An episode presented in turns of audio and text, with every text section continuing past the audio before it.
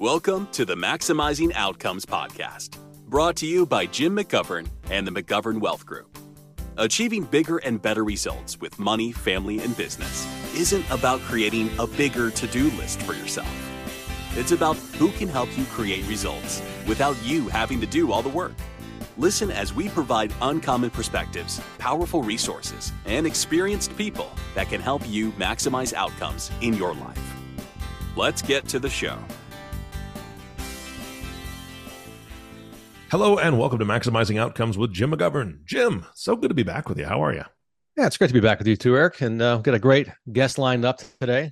We have uh, my my good friend Tom Wyatt, who is actually the president of our Columbus office, and uh, he's going to be joining us here for two episodes. We're going to go back to back with Tom. We're going to do uh, part one today, which is we're going to talk about qualified retirement plans, and then part two is going to be talking about non-qualified retirement plans, which is something that a lot of business owners are much less familiar with. But I thought these would be two good episodes based on what we just covered in our last two. We are talking about retirement income planning and the use of annuities. This is more of a deep dive into how do qualified retirement plans work? What are the contribution rates? What are some of the kind of the, the tips and tricks of the trade here? So I think this is going to be a great episode for our audience. Uh, and me, I'm going to learn a ton. So I appreciate that, Jim. of course. So uh, before I bring Tom on here, uh, he's a wealth of knowledge. he's a true expert. He, he's actually one of the few people I know who is both an attorney and a certified financial planner. So uh, he brings a lot of experience to the table with, with not just uh, plan design, but also plan administration. And you know he works with both business owners as well as uh, as employees. So he's just giving you a, a different kind of a more well-rounded approach to this topic that is very, very technical and there's a lot of hidden trap doors. So I'm excited to bring him on here. So, Tom, welcome to the show. Thank you, Jim. Really appreciate that. So, Tom, just give the uh, I know it's I talked a little bit about your background, but uh, give us a little bit more of your of your background, experience in the industry, and uh, and then we'll get started with uh, with some the tips and tricks of retirement plans. Absolutely. So, um, as far as background, you're exactly right. I am an attorney, certified financial planner, and then uh, a bunch of other letters after my name that indicate expertise in, in various areas. Uh, and and this is actually my 25th year in the industry working in the space. Um, as you noted, one of the major areas that that I have spent my career practicing is in the retirement plan area. That is kind of a broad topic that includes employer sponsored retirement plans, which we're really going to dig into today but then also individual programs that uh, just individual people can set up and and kind of manage for themselves. And then also it you know that broad topic of retirement plans does include uh, the non-qualified retirement plan space which we're going to talk about on the next podcast. So really really excited to uh, to have this conversation with you. Fantastic. So let, let's just start with a little bit of the uh, kind of the history of retirement plans because yeah. this is something that uh, you know it's not like it's you know when the founding fathers started our country they said let's also put in the constitution retirement plans. Like this is more of a new development of the last you know couple of a uh, couple of decades here. So give us a little bit of the, of the history.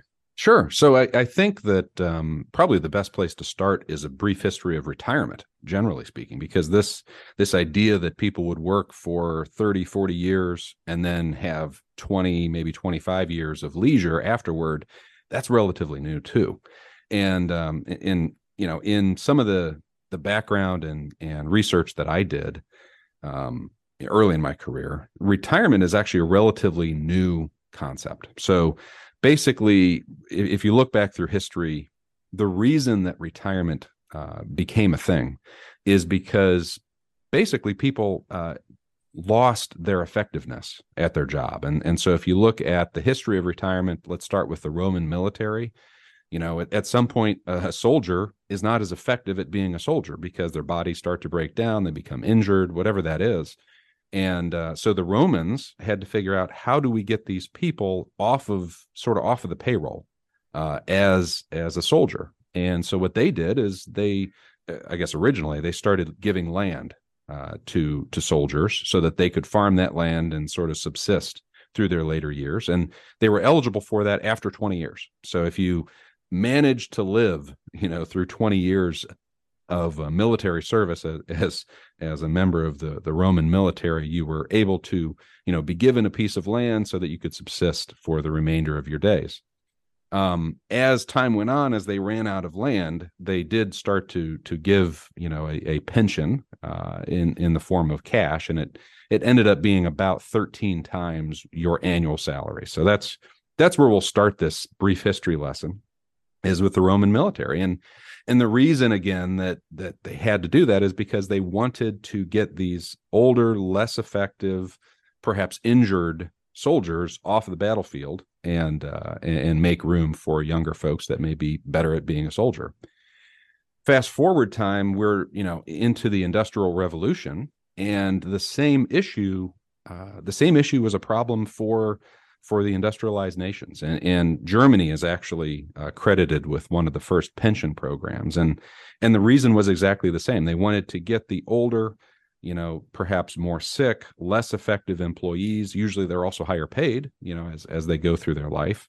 They wanted to get those people off of the ranks of, of the corporations of the day. And, and so they came up with uh, what, you know, they, they're not very creative necessarily. They also came up with the same term, a pension and the the idea was if you worked for you know a company for most of your career that company would have to continue to pay you some percentage of what your salary was as you you know retired and and lived the rest of your days.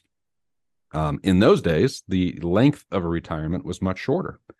And uh, and, and so that's the history. So fast forward you know into this country into the most recent, uh, let's say, 100 years, we started with a, a very pension focused retirement system where the company that that someone works for would uh, be setting money aside in an ideal scenario, or at minimum, at least be making a promise that that they would uh, continue to make salary payments to that uh, that retired employee throughout their retirement um, as typically happens, you know, people started playing games with the promises, opening shell companies to, you know, sort of hold that liability.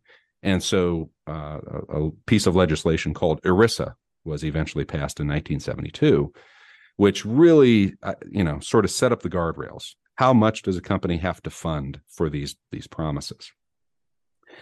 Then you fast forward to the late 70s, early 80s. Uh, there was a whole a sea change that moved the entire industry from pension focus. So, you know, sort of these defined benefit pension plans where someone can receive a paycheck for their entire life, moving from that system to what's called a defined contribution system. And most people would recognize the term 401k. That's a specific type of the uh, of a defined contribution plan as a 401k. And so as we entered the late 70s, early 80s, that shifted, you know, from the defined benefit pension arrangement that had historically been how everybody retired to a defined contribution arrangement where the employee was really tasked with uh, both the responsibility and the financial liability for funding their own retirement. And and you know saving enough during their career so that someday they could retire not work anymore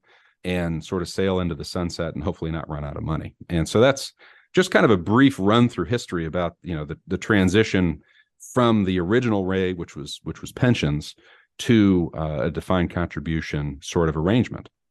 Now embedded and you know throughout this whole history are tax laws because um, the the government would basically you know especially after ERISA in 1972 what they um, basically said was, you know, we, the government, are going to give you tax breaks for saving for retirement. And originally, these tax breaks were flowing to the companies because the companies were the ones that were funding it. But as we opened up the opportunity for employees, for individuals to save for their own retirement, then it became incumbent to also give the employee an opportunity to get a tax preference uh, originally, it was a tax deduction. That was the only way to do it. So you got to save money on a pre tax basis while you were working, save that money, grow it on a tax deferred basis. And then as you retire and start drawing funds from this pool, that's when you have to pay your taxes. And, and it used to be that was the only way. You know, fast forward to the 1990s and, and Roth became a thing. So people could save on a post tax basis while also receiving a tax benefit. In in in that case the tax benefit is a tax-free growth of those funds. So as long as you play by the rules you put money in after tax you don't draw it out before you're 59 and a half you don't draw out the gains until the money's been there for at least 5 years then those gains that happen inside that account are tax-free. And and so that's I guess just a a couple minute summation of of the uh, the re- world of retirement and retirement plans, generally speaking. So, so Tom, as you're as you're going through all that history, you know, you can clearly see that the responsibility is is totally shifted away from the corporations and the employers and put it onto the shoulders of the employees where they, they have to be responsible for their own outcomes. That's exactly um, right. Yeah. A lot of these, you know, the, the defined contribution plans, but uh, I guess before we jump into any employer employer sponsored plans, um, talk to us a little bit about IRAs, Roth IRAs, um, who's eligible, who's not. What are the, what are some of the limitations on on contributions? So I, I think that's something that people are they're reading a lot more about these things, like the advantages of the Roth IRA. And I I know you get this question, I get all the time. Can I do this? Am I eligible? How do I do this? Sure. Yeah. Then that's it's complicated, right? Because anytime that the IRS gives a tax preference whether that is tax deductions on the front end or, or tax free growth, if we're talking about a Roth account, the IRS is worried about people playing games. And so they want to sort of lock down who's eligible for this, how much can you contribute, um, those sort of rules. And, and so when you look at pre tax IRAs, let's start there. Um, if you're just, say, an individual um, and you file your taxes as a single person, you're eligible to make IRA pre-tax IRA, so so tax deductible IRA contributions um, up until the point that you make seventy three thousand dollars per year. If you have a retirement plan at work. Now, if you don't have a retirement plan at work, then there's no income limitation at all. But if you do have a retirement plan at work, then uh, as long as you're making less than $73,000, you can make an IRA contribution as well. And the maximum amount that you can contribute this year, and, and these numbers move around every year. Um, so for 2023, the maximum that someone can contribute to an IRA is $6,500 unless they're 50 or older, in which case they can put in an extra thousand. So the total is 7,500 in that case. Um, transitioning over to the Roth IRA rules, it's a it's a whole different set of rules, uh, conveniently. So in that space, anyone can make Roth IRA contributions up until the point where they are earning $138,000 a year. At that point, it starts to phase out. Now, if you're married filing jointly, then that number is increased to $218,000 a year. So anyone can make Roth IRA contributions up until the point, as a married couple, that you're making $218,000. As far as how much you can contribute, it's exactly the same number as the pre-tax IRA, $6,500 if you're younger than 50, 7,500 if you're 50 or more. So that's um, that's kind of a brief run through the the IRA or individual retirement account um, world, which is separate from the employer sponsored uh, retirement account world. But but wanted to start there. Let, us shift gears a little bit and talk more about like if you're an employer. Um, I'll get this email almost I mean times a week I get this thing during tax season, but people are like, hey, I'm I'm a I'm a business owner and I'm doing some projections with my CPA. We're getting ready to file returns, and yeah, they're saying, hey, maybe you should put money into a SEP IRA. Um, so t- can you just talk to us a little bit about what SEP IRAs are, um, how they're different from traditional IRAs, what some yeah. of the the limitations are, and how much you can put in, and what the dollar amounts are, percentages? Because I think that'll be helpful for those that are business owners, may not have a lot of employees, um, but are looking for that that sort of souped up contribution for a, for a pre-tax account. Absolutely. So you hit a key point there where SEPs are great for for small businesses that either have no employees other than the, the owner or a very small number of employees. And and I'll get to why that is here in a second. But um, SEP IRAs, think about this uh, like a mini retirement plan. And and so imagine that you have a um, let, let's say a realtor or a book author or you know someone where they're they're an entrepreneur they have earned income that's coming to them and they're filing a schedule c on their their personal tax return um, but they have no real other employees what a sep allows them to do is save up to 25% of what they earn through that schedule c up to a cap of $66000 this year uh, again on a pre-tax basis historically. So you get a tax deduction for your business income that you contribute into this SEP program. Um, what's interesting is this year, so 2023, we're in in sort of a, a brave new world uh, as it relates to SEPs because now, for the first time ever, Roth SEP IRAs are available, and that is due to a tax law change that just got passed December of 22 and went into effect immediately. So now, for the first time ever, you you as a a small business, say an entrepreneur with no employees, you can save 25% of what you earn into a Roth SEP IRA uh, with no income limitation, like you would with a Roth IRA. Um, as far as as far as eligibility, you have to have you know positive earned income coming out of this this Schedule C. Um, and the the reason that I said that this is great for a small business owner with like zero or, or maybe a minimal number of employees is because a SEP, one of the set of rules that you have to live within is that every employee that you have who's at least age 21 and has worked for you in three of the last five years have to be covered in the SEP too. And you have to give them the same percentage of contribution that you're receiving. So let's say that I'm a, a business owner and I'm making $100,000 a year. I want to save 20% of that. So $20,000 goes into my account. I also have to give a 20% contribution to any employee that meet those eligibility uh, requirements. So as as you can see, you know, as you grow the number of employees, the expense of of having one of these kind of plans can get pretty large, uh, and that's why you know at, at, some point as a business grows, you you move away from a SEP into one of these other uh, sorts of retirement programs. And Tom, I know we're gonna get into this a little bit later, but um, you're talking about vesting schedules and and how you can add some loyalty to the picture here because the last thing a lot of owners want to do is they they put a really generous retirement package in place. Money goes into the employee's account. They say, "Thank you very much. By the way, I'm taking another job," and that money's gone. What happens when money goes into the SEP and the employee quits? Yeah, so that that's a great point, and and really sort of another downfall of the SEP arrangement is there is no vesting available. Meaning that if if I'm the employer and Jim, you're the employee, and, and I make a contribution into your SEP account, the moment it hits your account, it is your money. And if you leave my employment the next day, uh, you take all that money with you. And then one last question on the Roth concept, because a Roth, like you said, a Roth SEP IRA is brand new. Uh, you know, a lot of folks when they read up on Roth IRAs, they look at the liquidity. You know, how long do I have to put money in this thing before I can pull it out without having to pay tax penalties and, and things like that? Um, how does it work with a with a Roth SEP IRA?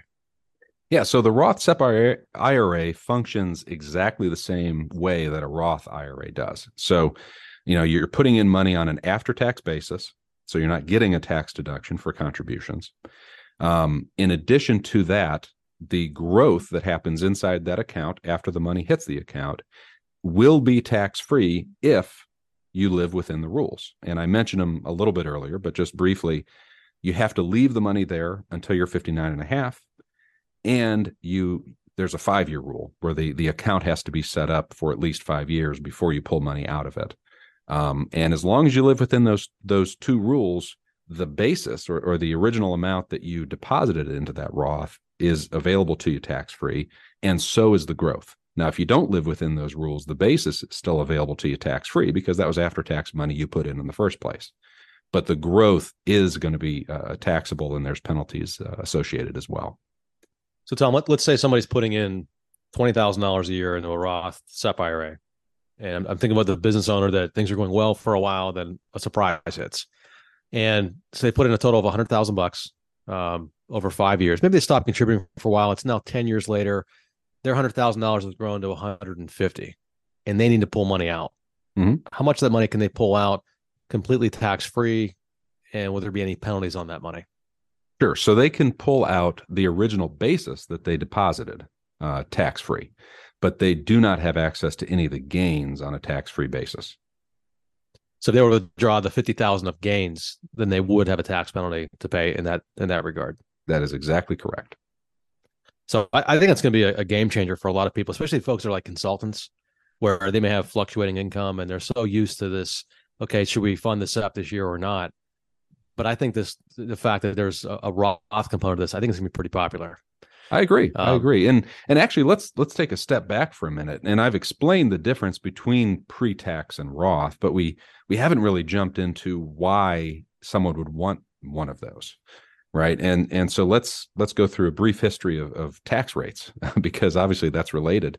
Um, so pre-tax, I think, is pretty clear. If if you have someone who's earning a large amount of income, one of the top tax rates, perhaps when you add federal, state, local payroll taxes, they may be 50% or more uh, in, in total taxes.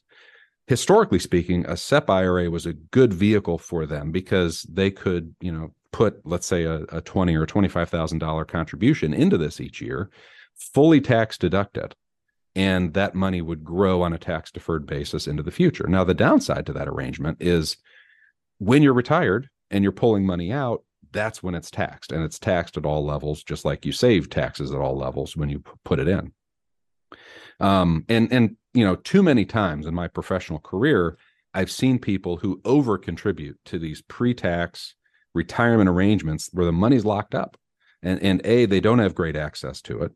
And b if uh, you know if and when they do pull it out it is going to be taxable to them at whatever the tax rates are of the time. Plus, if they pull it out before they're 59 and a half, then there's penalties due. Um, and what now we're in this new world of of Roth SEPs and and other arrangements too, but you know this new Roth world where you're not saving the taxes up front, and you have access to those funds, uh, you know, pre-retirement. It's just the gains that are now locked away. That that's a little bit different conversation, and and I think that it also, um, as it relates to the the tax rates, um, you know, I recommend to many of my clients, and I know you do too, you know, sort of a balanced approach where you want to arrive at retirement with diversification, not only from a risk perspective, but also from a tax perspective. So you don't want to have all your savings tied up in pre tax accounts. And to the extent you can, diversify away and have more money in Roth or uh, tax-free accounts like HSAs, life insurance, uh, et cetera, then that presents a, a, really nice point of flexibility when you're in retirement and you're drawing out those funds. It's definitely uh, it's a lot easier to navigate the tax code when you have some money that's taxable, some of it's tax-free. You see people get backed into a corner where all their money was in a pre-tax account. It felt really good to put that money in, take the deduction all those years, and now they're retired and they've done well and their income is going to be the same, if not higher, than when they worked, and it's all taxable. And they're just like a, a sitting duck if tax rates go up. It's like you did reverse tax planning. You you avoided a lower tax, and now you're staring down possibly a, a higher tax if rates go up.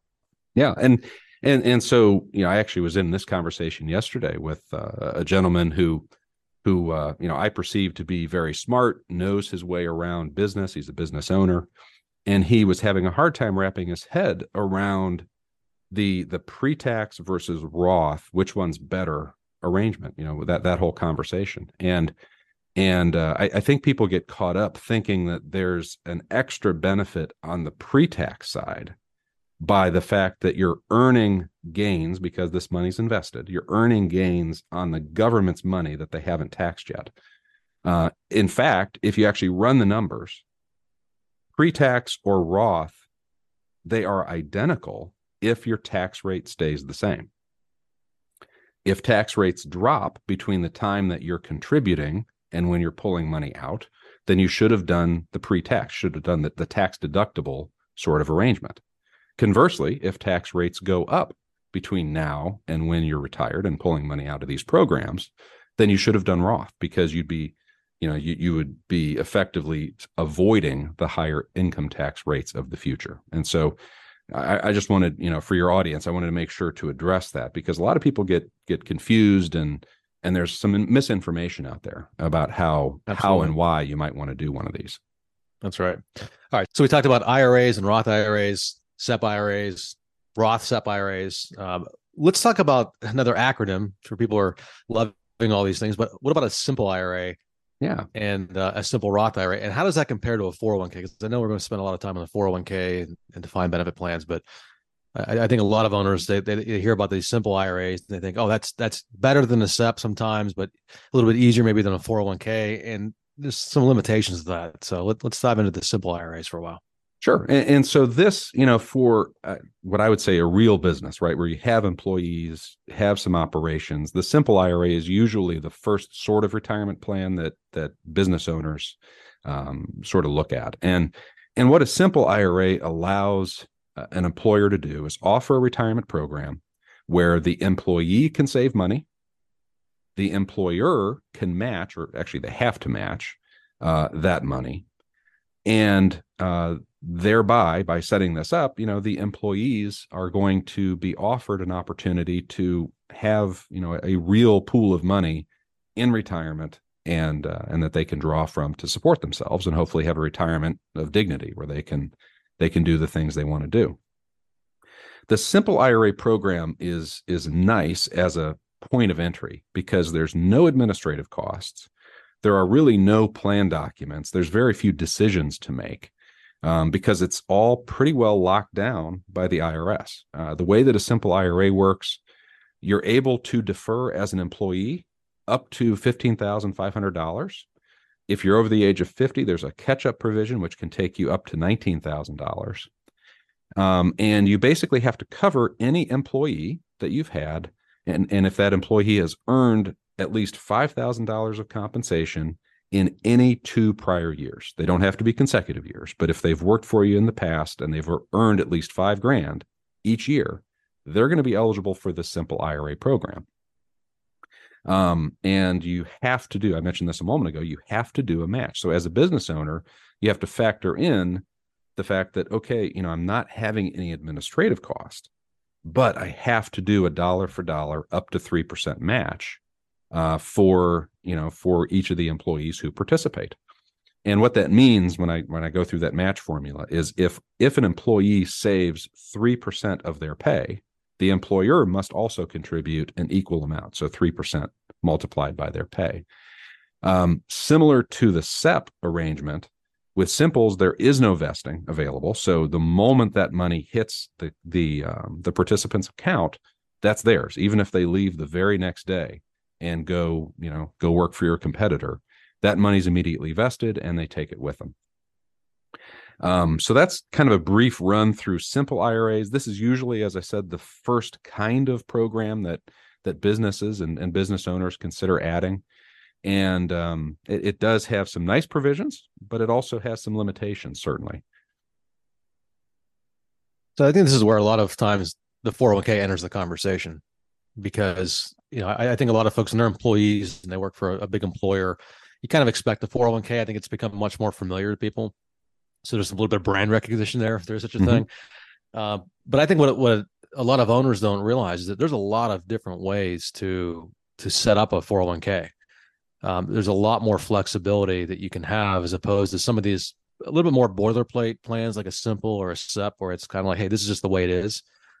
So um, yeah, so let, us talk about 401ks and, and, what some of the contribution rules are, but also if you can just spend some time talking about some of the, the different ways and owners can can design the plan based on what some of their goals would be. I think that'd be really helpful for the folks that are either have an existing 401k, uh, but it may not be optimal, or they're starting to think about putting one in place, just kind of knowing what their options are. Yeah, great. Happy to. So, so the 401k world, as I mentioned, this really came into being in the late 70s, early 80s. Originally, it was designed to supplement the pension world that all companies had at that time. Um, and the the 401k was really a way for employees to save extra money out of their own paycheck so that they could supplement the income they were promised by their employer in retirement. Um, fast forward time, and most employers have since gotten rid of their pensions and have basically relied solely on the 401k.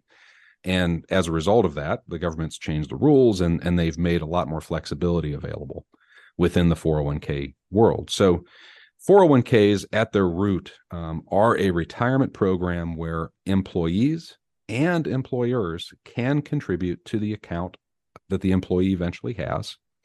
Um, the employer can contribute either through a matching arrangement and they get some flexibility as far as the formula that they, that they would like to have we see a lot of you know dollar for dollar matches. We also see some 25 cents on the dollar matches and and you can get very creative. I i ran across one um, a couple weeks ago where where the employer match formula was dollar for dollar for the first 3% and then $2 match per dollar saved for the next 3%, really effectively giving employees a, a nice incentive to save extra money uh, toward their retirement. So that was a kind of a creative formula. But I guess the point is that um, you know you can get creative with the way that the matching formulas work.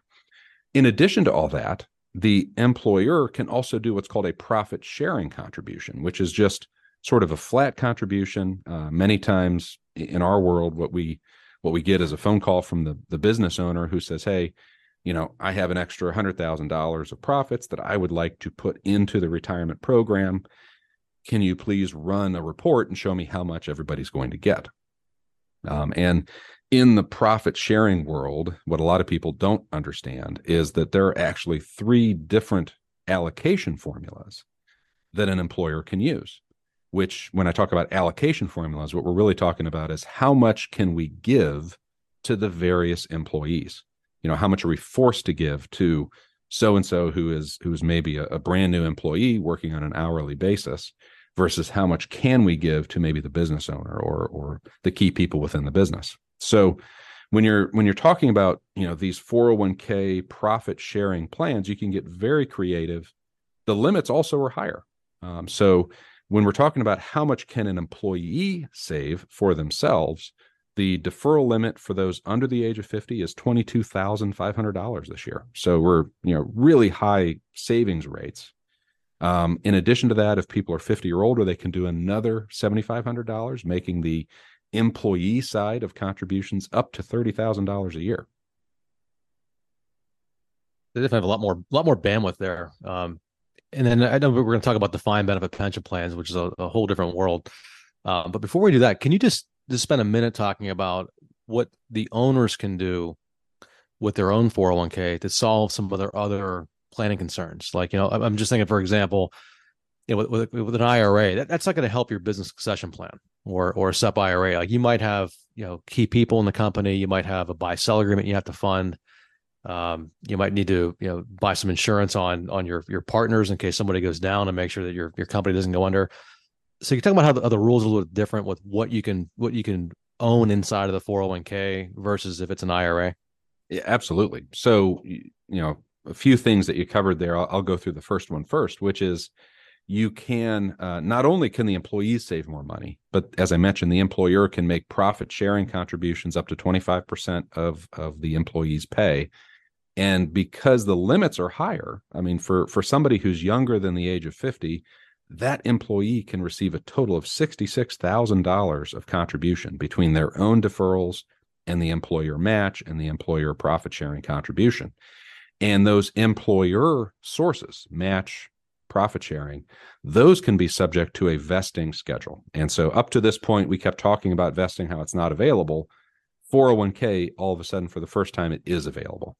There are two basic vesting formulas available. And what we're talking about here is if someone works for a short period of time and then leaves employment, how much do they leave with of the employer's contributions that went into this plan?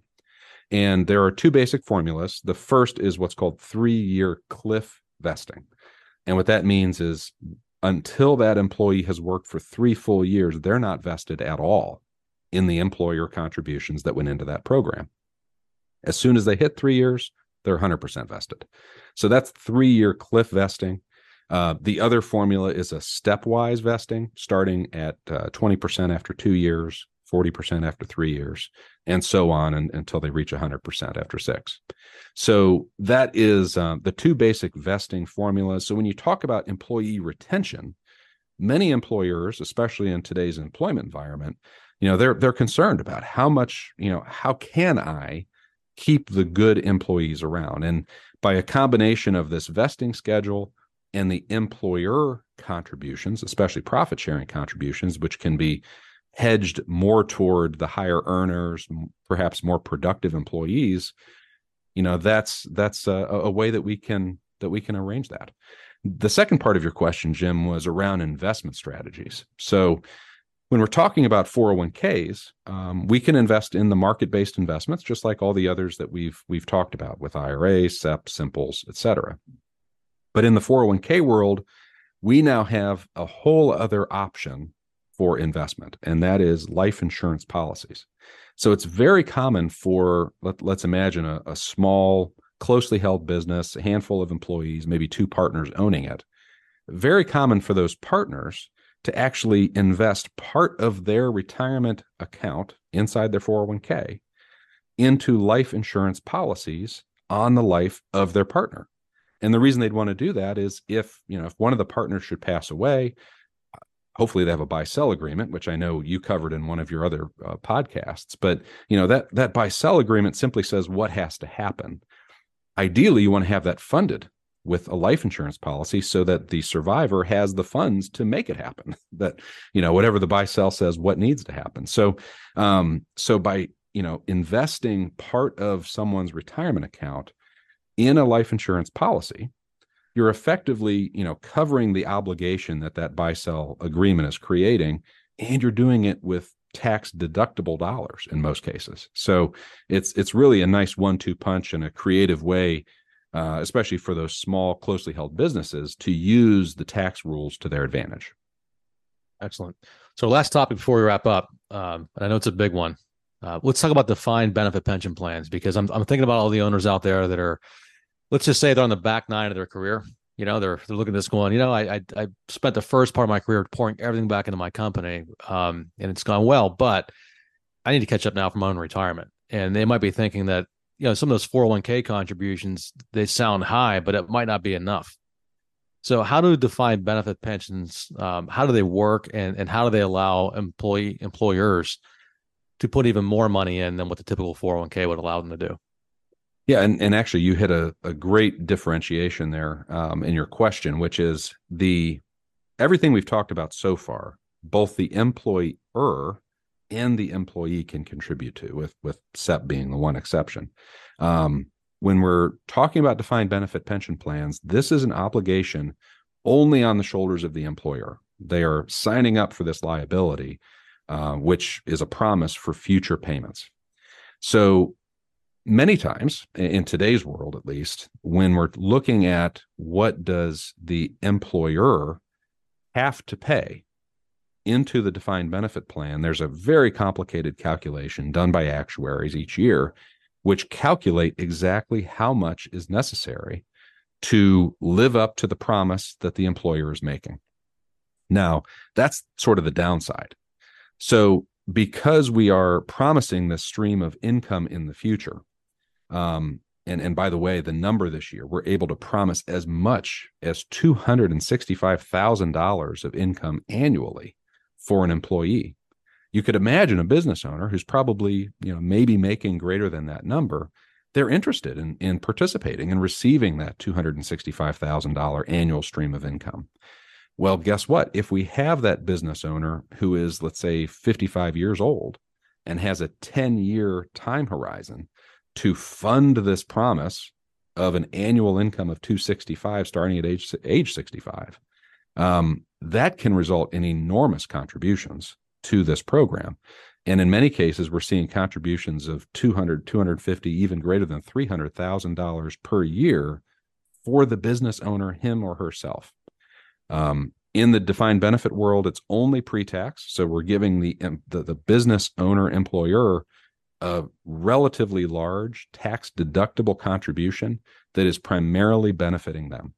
Um, I'm I'm actually working on a case right now with a, a, very successful accounting firm here in Columbus, where the the the only owner of the accounting firm is is earning greater than a million dollars.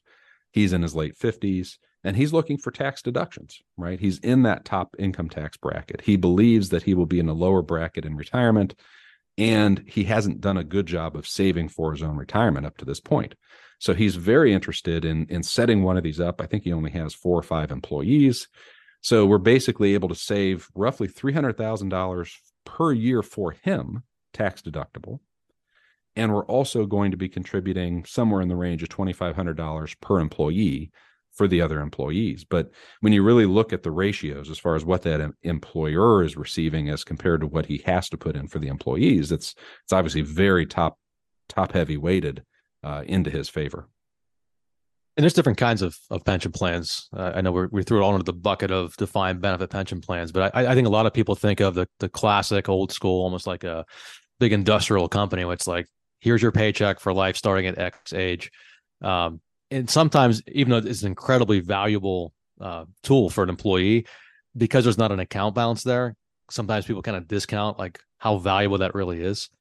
Um, so you just talk briefly about the different types of of defined benefit plans, uh, whether it's a cash balance plan, traditional plan, et cetera. Yeah. So there, there's basically three types. So what I've talked about in this podcast uh, and described is basically a traditional pension plan where when someone steps off into retirement, they're promised a stream of income each year for the rest of their life. Um, and uh, that's how it has been set up since I mean the beginning of this podcast. We were talking about the history of of pension plans. What happened in 2003 is uh, the IRS, you know, through ERISA, basically said, okay, well, there's this new type called a cash balance pension plan, where instead of uh, you know a stream of income of let's say twenty thousand dollars a year in a traditional pension plan, we're going to pay the employee a lump sum at retirement of you know it might be three or four hundred thousand dollars, which is the equivalent of the twenty thousand a year but it's just we're giving it to the employee to manage themselves and uh, you know at, retirement age. And and so that's the cash balance arrangement. And it's getting a little bit in the weeds here but there's also a, a substantial difference when we're talking about traditional versus cash balance in a traditional defined benefit plan for the most part and there's some flexibility here but for the most part we have to treat everybody equally. So if we're replacing 50% of someone's pre-retirement pay we have to do that for everybody whether it's the business owner to the hourly worker you know at the front desk.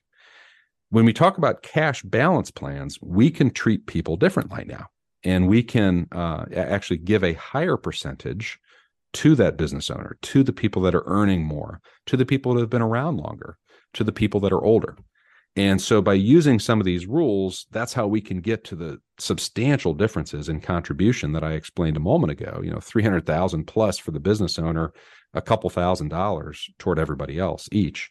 Um, that's a substantial difference and, and a really nice benefit for the average business owner that's just looking for a place to store some money, get some tax deductions.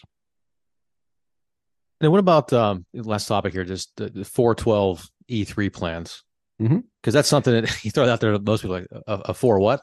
Yeah, you know what I mean. It's like you mean like a 401 thingy? Like no, it's called a four twelve E three. Um, yeah, they're, they're what do those do differently? I know. Before we put everybody to sleep here, what do those do differently than the other two pensions? Yeah, so the 412E3, um, by the way, for those in the audience that maybe been around a while, these used to be called 412I, but then they changed the code section reference. Um, so basically, this is a traditional defined benefit plan that happens to be invested only in fixed investments. So we, we're not investing in the market. There's no volatility. We're using fixed and guaranteed whole life insurance, and we're using fixed annuities. Now, you might say, you know, why would anybody do that? Well, two reasons. First, we're limiting any variability in what that that client is going to walk away with in retirement. And for some clients, they, you know, they feel, and rightly so in most cases, that they're taking substantial risk in their business ownership they don't also want to take risk in you know what they're investing their retirement funds in.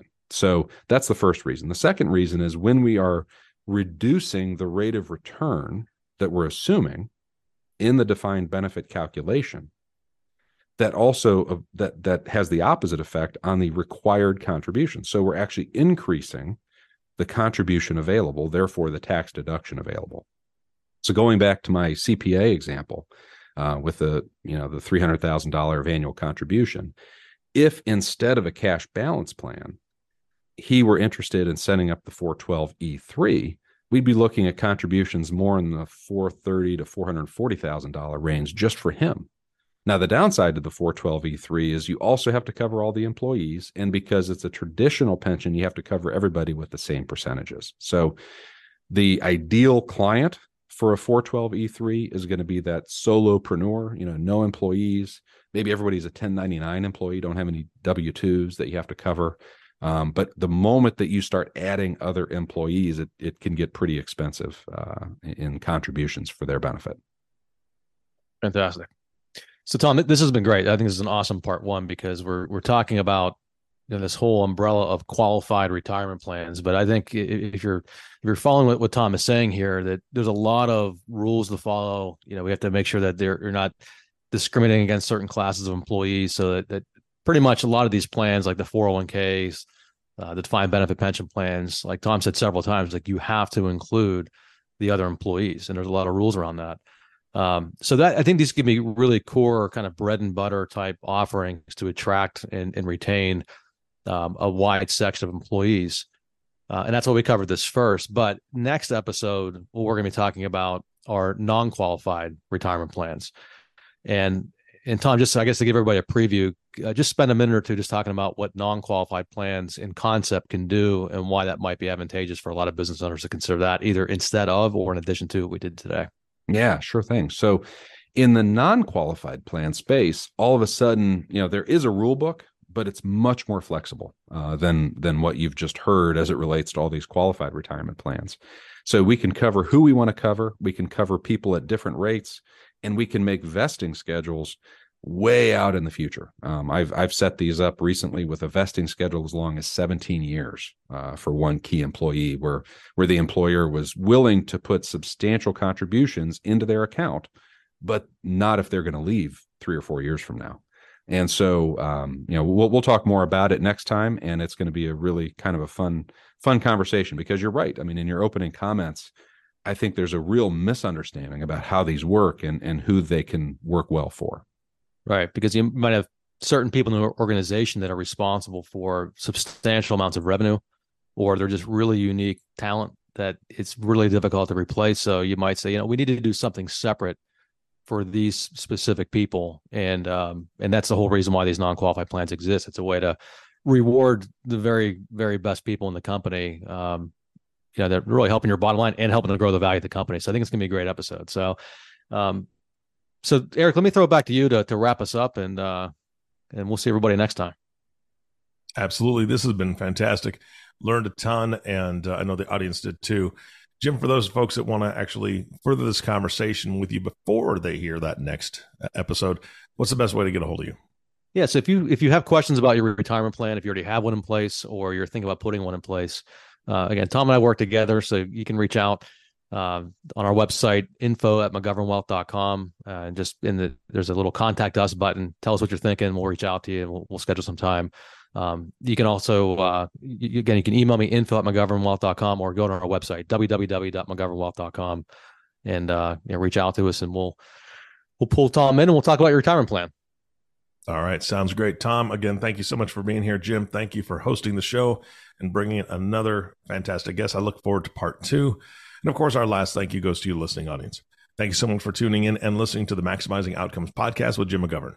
If you have not subscribed to the podcast yet, please click the subscribe now button below. This way, when Jim comes out with a new podcast, it'll show up directly on your listening device. We humbly ask that you share this podcast, rate it, and leave a review, as this actually does help others find the show. Again, thank you so much for listening today. For everyone at McGovern Wealth Group, this is Eric Johnson reminding you to live your best day every day. And we'll see you next time. Thanks for listening to the Maximizing Outcomes podcast, brought to you by Jim McGovern and the McGovern Wealth Group. Be sure to follow the show to be notified when new episodes become available. To suggest a topic or guest for a future episode, or learn more about how we can help to maximize outcomes in your life, visit our website at www.mcgovernwealth.com. This podcast is intended for general public use and is for informational purposes only. Guest speakers and their firms are not affiliated with or endorsed by Park Avenue Securities, Guardian, or McGovern Wealth Group, and opinions stated are their own.